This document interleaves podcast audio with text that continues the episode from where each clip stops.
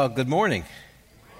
It's great to be with you. It's so good to be back at the Compass Church. I love it here. Uh, it's always great to see you folks. Uh, and it's nice to know that uh, now that there is a second listener to Open Line, because my wife was the first, and so now I know there's two people listening, so that's encouraging. Uh, and uh, one of the things I mention all the time on the radio is the Moody Bible Commentary. Have you, have you noticed that? Uh, the reason is we really want to get into as many people's hands as possible because I think this is a great tool. It was written by the faculty of Moody Bible Institute. Uh, I had the great privilege of being the general editor and contributing to it, but uh, it helps people when they read the Bible. If they don't understand a verse, or if they don't follow the, the train of thought, or if they don't understand what the implications of a passage are, the Moody Bible commentary really helps them. And besides that, uh, if you don't want to read it, you can always use it. It's big enough, you can use it as a little coffee table.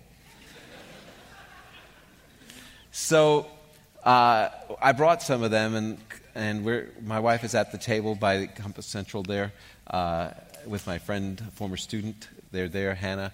You can say hello to them, and you could buy one. And we, we are selling it for 30% off just because we want to really get it into people's hands.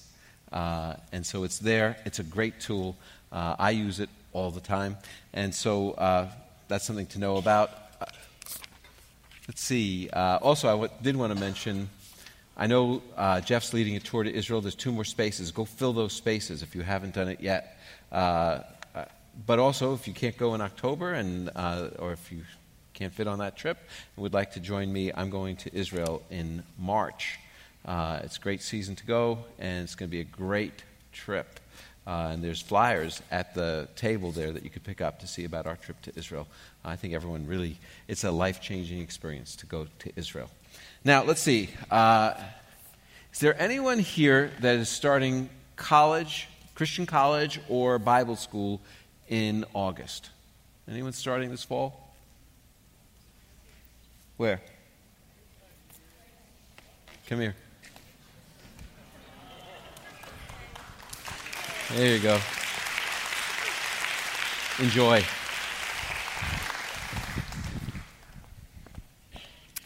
When I grew up in New York, there was a meteorologist in New York City who appeared on, you know, from time to time on almost every station. He just kept moving from station to station, but he's been there. He's still on the air in New York. Uh, his name was Irv Gikofsky, but everyone called him Mr. G. So they would say, uh, weather at 11 with Mr. G, you know, and that's, uh, but he was known for it. And he, he's one of these guys that really likes to give back to the community, so he often would go to the public schools and do meteorological presentations. And it was kind of whiz bang, lots of explosions on stage and stuff like that. The kids loved it. And I heard him tell the story once about a time that he went to the South Bronx, and uh, all week long, they were announcing, Mr. G is going to be here for assembly. Mr. G is going to be here. Mr. G. And so he did his, his presentation and had all the whiz bang stuff that you'd expect. And all the kids loved it. And there was one boy sitting in the front row, kindergarten, African American kid, crying. Mr. G couldn't understand it. So he went up to him and said, Is everything okay? What's the matter? And the little boy said to him, All week long they were saying, Mr. T is coming. Mr. T is coming. And all we got was you. You can imagine his disappointment expecting an African American hero and instead getting a little Jewish meteorologist. You know, it's, it's disappointing. Uh, now, I, one of the main questions I often get is why didn't Jewish people recognize Jesus as the Messiah in the first century when he appeared? And the reason is Jewish people were really looking for a deliverer from Rome, a military ruler, a great, powerful superhero. They were looking for that, and what did they get? A Jewish carpenter. They wanted Superman, but they got Clark Kent.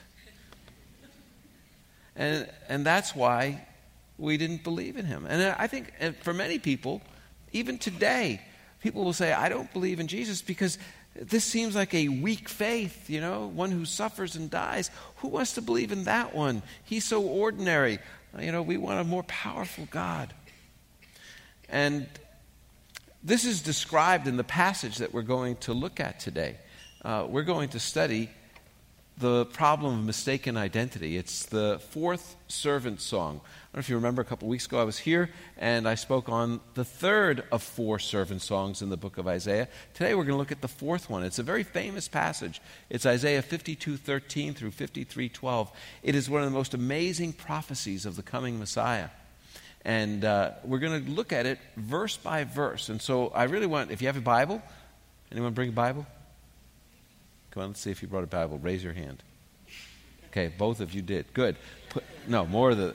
It's good that you brought it. Take it out and follow along your Bible. If not, grab the Pew Bible in front of you or pull, pull the one off your phone and follow along because we're going to go through this verse by verse. This fourth servant song has five stanzas. In the first one, Israel, uh, God speaks. In the body, the middle three, Israel speaks. And then in the last one, God speaks again. So you've got an intro and a conclusion where God speaks, and the body where Israel speaks. That's the, the structure of it. And God speaks of the servant's exaltation uh, in both passages. And Israel speaks of the servant's humiliation and suffering in the main body of it. And it really does explain the problem of mistaken identity. So, get out your Bible to Isaiah chapter 52, verse 13. We're going to go through this verse by verse. When God speaks in the first stanza, he says, The servant will be exalted despite his humiliation. Look at uh, verse 13. Behold, my servant, this is talking about the Messiah Jesus, my servant will prosper. He will be high and lifted up and greatly exalted. This is speaking about the servant being exalted. Now, this should be familiar terminology if you've ever read the book of Isaiah, because in Isaiah 6, where Isaiah has his vision of the Lord, it says, I saw the Lord, and he was high and lifted up, and his train filled the temple. The idea there is of the glorious Lord that he saw in a vision. It uses the exact same terminology. He was high and lifted up. He will be high and lifted up. The servant will. But it uses even more exalted language because it goes on to say, and he will be greatly exalted. Because this is identifying that servant with God himself. So he's speaking a very exalted language. He will be highly exalted. Not only that, but he will have an appalling and disfiguring death. Look at verse 13. Just as many were astonished at you, it is God is speaking, and he, he's talking about the servant, and he talks about him in the third person him, he, so forth. But at this point, he kind of steps out and he looks directly at the servant, and for heightened uh, drama, he speaks directly to him. He says, Many were astonished at you. And then he goes back to speaking to him in the third person. What, what were they astonished about? So his appearance was marred more than any man, and his form more than the sons of man. In fact, he would have such a humiliating death that he would suffer so much, he would be beaten so that he would be just a mass of flesh and broken bones and uh, of bones and blood. That's what it would be like. Now, to get a picture of, of how disfigured he would be is I, I have an experience where, where I encountered a friend like this. I had a friend that hated New York City traffic, and so he always rode his bike. And uh, he would go really fast on his bike, sometimes as much as 20 miles an hour. I mean, he was fast on that bike.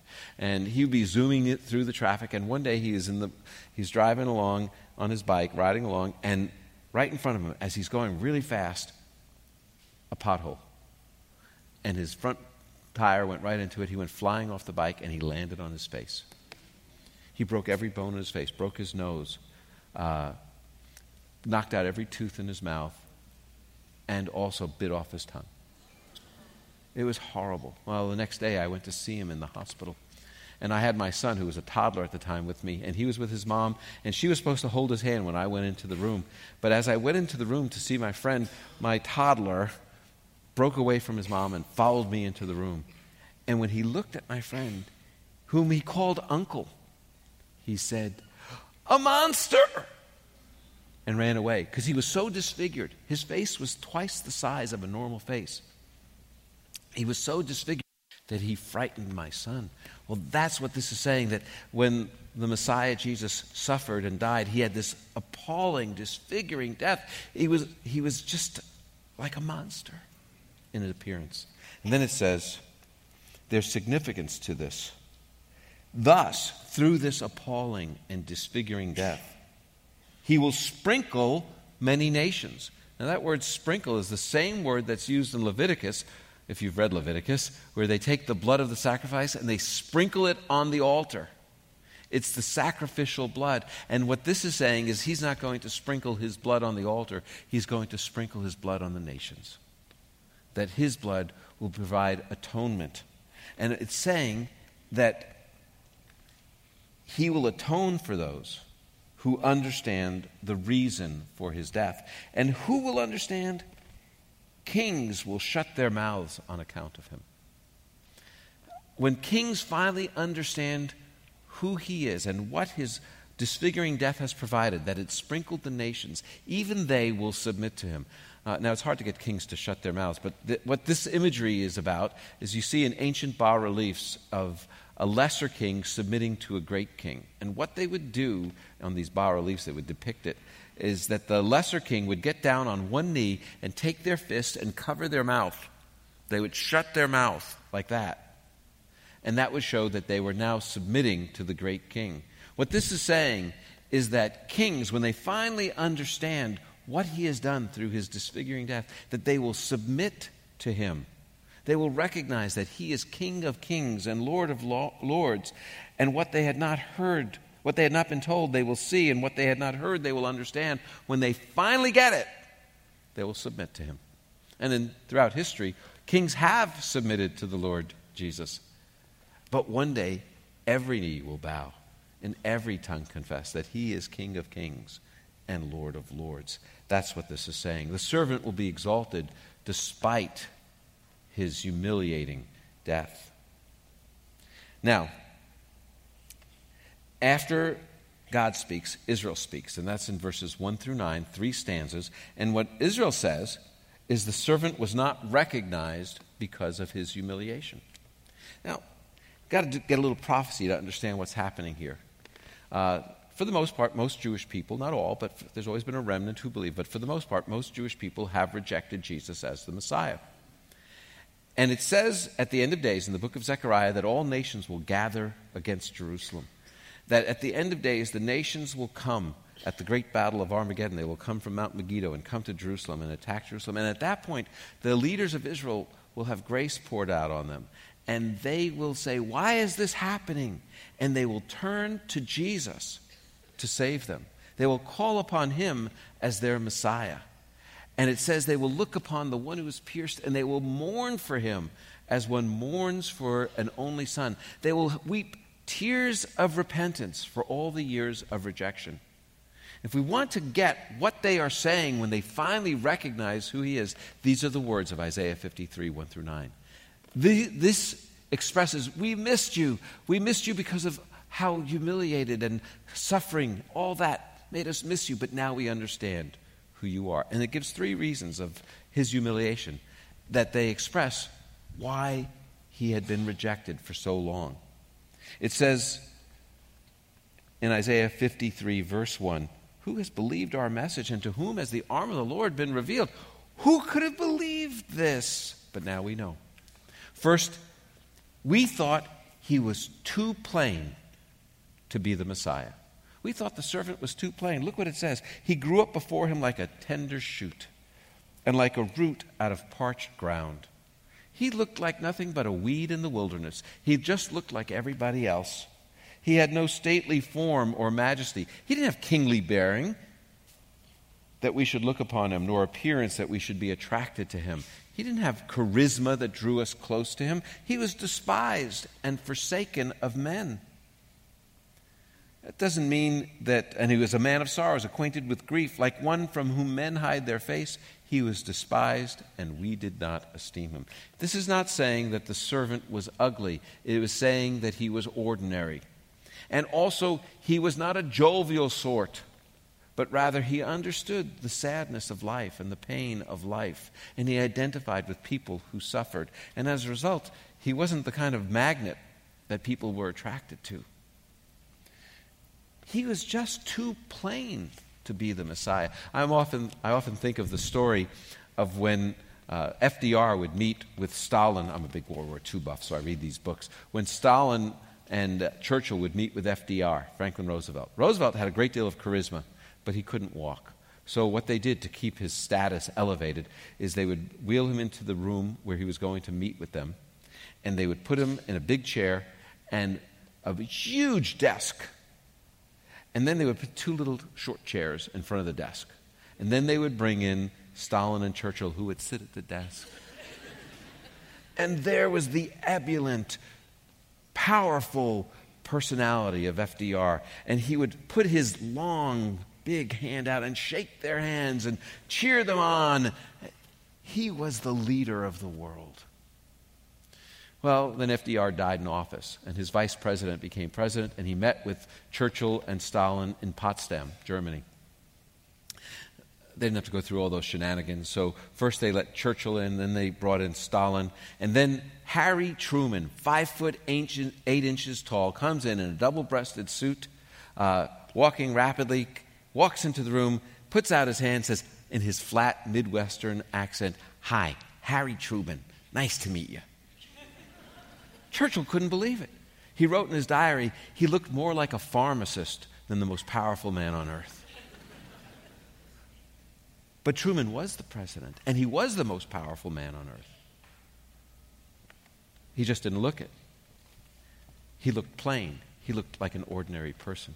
That's what happened we were looking for a king, and we got a carpenter. Well, not only was he too plain, we thought he was being punished for his own sin. We thought that he was a sinner, and that's why he experienced this punishment. Why? Israel says, Look, now we know, surely our griefs he himself bore, and our sorrows he carried. Yet, we ourselves esteemed him stricken, smitten of God, God, and afflicted. What this is saying is the word smitten, which is used other places in the Old Testament. It's used when Miriam speaks against Moses, against Moses, and God then punishes her and strikes her with leprosy. It means to be punished for sin. And then when Uzziah offers incense in the temple and he's not a priest and he's not supposed to, God strikes him with leprosy and that's the punishment for his sin. So when we look at this, it says, We ourselves esteemed him stricken, punished by God for his sin, and afflicted. That's what we thought of him. That all this suffering, this appalling death he was going to have, was because he was being punished for his own sins. Now we know, though, that he was pierced through for our transgressions. He was crushed for our iniquities. The chastening for our well being fell upon him, and by his scourging we are healed. Each of us, like sheep, have gone astray. Each of us has turned to his own way, but the Lord has caused the iniquity of us all to fall on him. Now we understand that his death by crucifixion, he was pierced because of the wrong things we had done. Now we know that the beating was because of our sin. Now we know that the whipping is, the, is what causes us forgiveness, healing from sin, and ultimately healing in our bodies so that in the glorified state we'll have no illness. Now we know it was all for us, and it was because of our sins. We're like sheep, we all stray. But now we know the Lord took all the punishment that we deserved and put it on him. It's the great transaction. We deserve death, separation from God forever. And Jesus took that punishment we deserved, and now we can know God through him when he was raised. So, but we thought he was being punished for his own sin. There's a third uh, reason that we missed him because of his humiliation, and that is we thought he was too passive to be innocent. Look at verses 7 through 9. He was oppressed and he was afflicted, yet he didn't open his mouth. Like a lamb that is led to slaughter, and like a sheep that is silent before its shears, so he did not open his mouth. He had three trials. Actually, more, but three tried before the Sanhedrin and the high priest, tried before Pilate, tried before Herod Antipas, brought back to Pilate. In each of those cases, when accused, Jesus did not respond. He didn't give an answer, he didn't give an explanation. Now, which of us, if we were innocent of charges that we knew were capital crimes, that we could actually die if convicted, which of us, if innocent, wouldn't stand up and say, I'm innocent. Save me. Don't let me be convicted.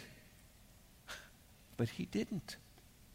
So we thought that his passivity was an admission of guilt. And what we didn't understand was that by oppression and judgment he was taken away. Oppression and judgment is a, an idiom that means a corrupt legal proceeding. So, by a corrupt legal proceeding, he was taken away. And as for his generation, the people who lived in his time, who considered that he was cut off out of the land of the living, that he would die not for what he had done, not for his own guilt, but for the transgression of my people to whom the stroke was due. You see, we thought his passivity was a sign of guilt, but it was really a mark of love because he was willing to die for our sins. Now, verse 9 says, His grave was assigned with wicked men. Everyone that looked at it thought, well, he should be buried in the potter's field because that's where criminals are buried. But it's as if God said, Thus far and no farther because he wouldn't allow that to happen to his innocent son. And so it says, Yet he was with a rich man in his death. God prompted Joseph of Arimathea to stand up and say, No, we'll put him in my tomb, a rich man's tomb. Why? Because God said he had done no violence, nor was there any deceit in his mouth. He had done nothing wrong. He was totally innocent, and God spared him the final indignity of the potter's field, and instead he was buried in Joseph's tomb. Well, why does Israel say we missed him? Well, he was just too plain, too punished, too passive. His humiliation kept him from recognizing him, kept us from doing that. Now we come to the last stanza, verses uh, 10 through 12, where God speaks once again. And God says, The servant will be exalted precisely because of his humiliation. The servant will be exalted precisely because of his humiliation. And he will be exalted three ways. He'll be uh, which we'll talk about in a minute. But I just do want you to look at verse 10. But the Lord was pleased to crush him, putting him to grief, if he would render himself as a guilt offering. Now, I would change that translation. The Hebrew word can translate pleased, which is how it's done, or it could be translated as willing. I don't think God the Father took any pleasure in the death of his son. Uh, when it says uh, the Lord was willing to crush him. That makes more sense. And put him to grief. It reminded me of the stories that I've heard of the Holocaust that happened many times, where there'd be a group of Jewish people hiding from the Nazis under a stairway or in the basement or something like that, and then the Gestapo would come looking for them. And just then, an infant would start to cry. And this group knew that that crying infant would lead the Gestapo right to them, and they would, they would all die. And so a mom would take that baby and crush her against her breast and suffocate her and give her life to save all those there. No mother took any pleasure in that, but they were willing to do it to save the whole group. And that's what this is saying. The Lord was willing to crush him and put him to grief if he would render himself as a guilt offering. That's what he did. He, it's the same word that's used in Leviticus of the guilt offering that causes restitution between God and, and man, man and God and between man and man. That's the restitution offering, the guilt offering. And he made himself that guilt offering, the offering for our guilt. And that's why God was willing to do it. And therefore, he will restore him in three ways. First, he will exalt him in three ways. First, he will be uh, restored because of his substitution for sinners. He will exalt in three ways. First is restoration because of his substitution. Look here at verse uh, 10 in the second half. It talks about the three ways that he is restored. He will see his offspring. The word offspring can mean physical descendants or it can mean spiritual followers. He will have followers, not rejectors. He will prolong his days. He will have life again, not death. He will, and the good pleasure of the Lord will prosper in his hand. He will have pleasure not suffering. Everything that was taken from him will be restored to him. That's the first step of his exaltation. Secondly, not only will he be restored, but he will be satisfied because he knows what he has done because of the justification that he does of sinners. Look at verse 11. As a result of the anguish of his soul, he will see, and my version says it in italics, which means it's not, the word it is not in the Hebrew. He will see and be satisfied. What will he see? Well, no one's quite sure, but I have a clue. Have you heard of the Dead Sea Scrolls? The ancient documents that were found, second century BC. They found the scroll of Isaiah, and it's virtually identical to the Hebrew that we have that our Bibles are based on. And there's one slight differential right here in Isaiah 53.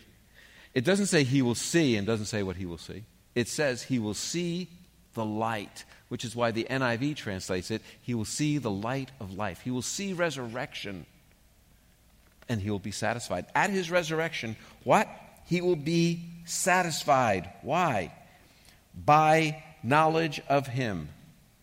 By when we come to know him, the righteous one, my servant, will declare righteous, will justify the many. In other words, when he comes to life, he will be satisfied when he sees that when people come to know him, they will be declared righteous before God. They will have right standing before God. And the good pleasure, I'm sorry, and he will bear their iniquities. When he sees that, he will be satisfied. This is saying that at the resurrection, the Lord Jesus will say, It was all worth it. I am satisfied with what I've accomplished. Now, uh, there's a third way. Besides being restored and being satisfied, he will also be rewarded because of his intercession on behalf of sinners. Look at verse 12. Therefore, I will allot him a portion with the great. In other words, he will be known as one of the great ones, the great one. He'll be in the hall of fame, a portion with the great. And then it uses military language I will divide he will divide the booty with the strong. In other words, as all strong military leaders, they get the booty of war. He will get the booty. But what's the booty? He will get those who follow him. That will be his reward. Why? Because he poured out himself to death. because he was willing to die for us. That's why he will be rewarded and he was numbered with the transgressors. Not only did he die for us, he identified with us. He came as a man, he lived among us, he identified with us. Yet he himself bore the sin of many. He took the punishment that we deserved and interceded, prayed, uh, mediated for us who are transgressors. He interceded for the transgressors. That is what brings his reward because he intercedes for us. What a, what a great depiction here of the servant who will be exalted. And what is so important about this, in the first stanza, God says he'll be exalted despite his humiliation. Here in the last stanza, he's very, very clear. He says the servant will be exalted not despite his humiliation, but precisely because of it. That's the message of the whole passage. The servant is the exalted one not because, oh, I'm going to overrule this humiliation. It's his willingness to have this appalling, terrible death on our behalf that brings God's exaltation to him. What a phenomenal passage. But so what? Now what? Are there some action steps that we can take based on it? Of course there are. Here's the first one we need to trust in Jesus for forgiveness. This passage makes it clear he's the only one that can provide it. F.B. Meyer said, There's no other, crown, no other brow upon which this crown of thorns will fit. It is only Jesus. I have a friend who came to believe because of reading this passage. And what he did is he typed up the passage on a piece of paper without any verse notations or bookmarkings or anything like that, and then he went around to the 200 people he worked with, one by one, and put it on their desks and said, Who is this talking about? And when do you think, where do you think it comes from? What, it, what I thought was interesting is everyone got the first question right. Everyone said, This is talking about Jesus. The second question, everyone got wrong. They said, It's from the New Testament. And he says, No, it's from the Old Testament. Can you believe it? It was written 700 years before Jesus. It's the most amazing thing. And it tells why he came to be a substitution for our sin. It's the most amazing prophecy. And here's what I would say a lot of us come to church because we, you know, it's adult parents want to hang out with their kids, gives us time together. Or maybe we come to church uh, to because our parents make us. Or maybe we come to church because we're kind of interested in this God thing, but not sure what to make of it. Whatever reason, I think most of us have become followers of Jesus, but there are some people here who have not. And I just want to really encourage you take that next step. If you're here just because you're listening a little bit, maybe now's the time to go get that Bible and start reading about Jesus. And if you've already gotten that Bible and you've been reading about Jesus, maybe now's the time to take the next step. Join a small group and study about Jesus and what the Bible says. And if you've already done that and you think, well, maybe this really, oh, I think this really is true. Now's the time to take that last step, which is to, of many others, but the, the most important step, which is to say, yes, I know Jesus died for my sins and rose again, and now this declares him to be God, and I will follow him. I will trust in him. Nothing else for my forgiveness. If that's where you're at, that's the step to take today.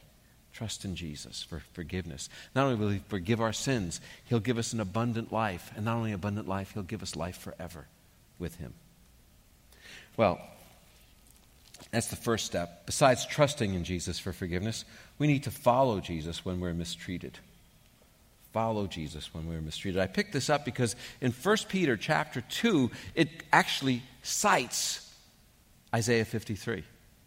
And it says there uh, in 1 Peter 2 For you were called to this because Christ also suffered for you, leaving you an example so that you should follow in his steps. Now, I don't know if you've heard of that book, In His Steps. It was written about a whole town that decides to ask, What would Jesus do? and then do it.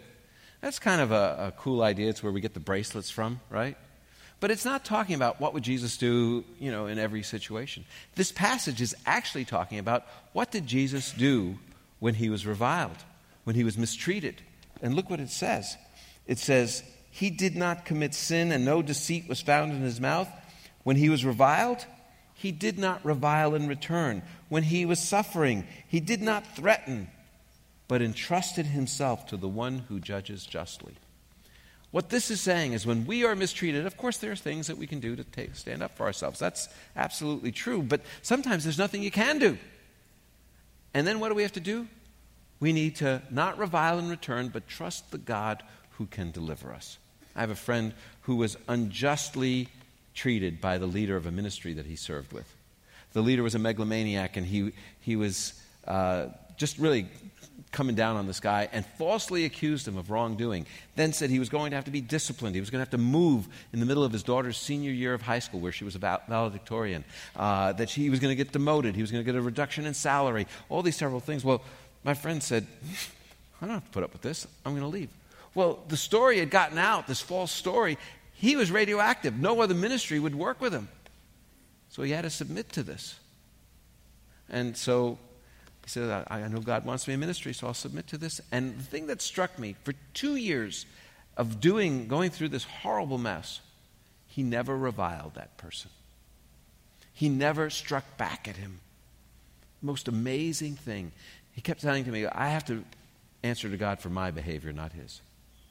And then one of the most amazing things is that the board of directors finally figured out what was going on and they removed that leader. They restored this man to his rightful position. They issued a public apology for what happened.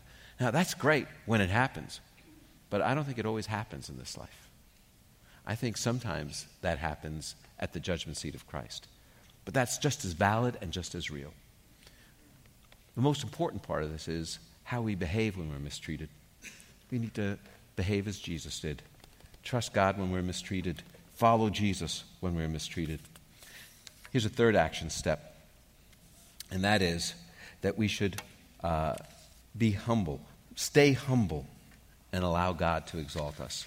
Stay humble and allow God to exalt us, to be exalted.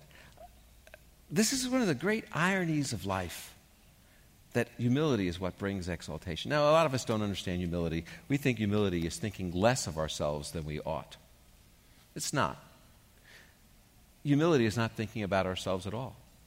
It's, as C.S. Lewis said, it's thinking about the other person, more interested in other people, not putting ourselves first. It's, I think humility is standing as tall as we can right next to God. And we understand how tall we are.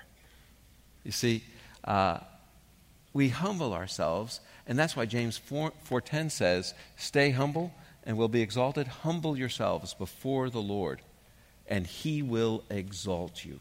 This is a spiritual principle. It kind of reminds me of the book Alice Through the Looking Glass, where Alice steps into the mirror in her living room and she finds a world opposite on the other side of the mirror where everything is backwards. She wants to go forward and she goes backwards. Uh, she wants to go left, so she goes right. Uh, she wants to go up, she goes down. She wants to walk fast, she goes slow. Uh, the spiritual world is kind of like a looking glass world where everything works on principles that are opposite of those of the physical world that we live in. So, for example, if we want to be blessed, what do we have to do? Be a blessing to others. If we want to receive love, what do we have to do? We have to give love.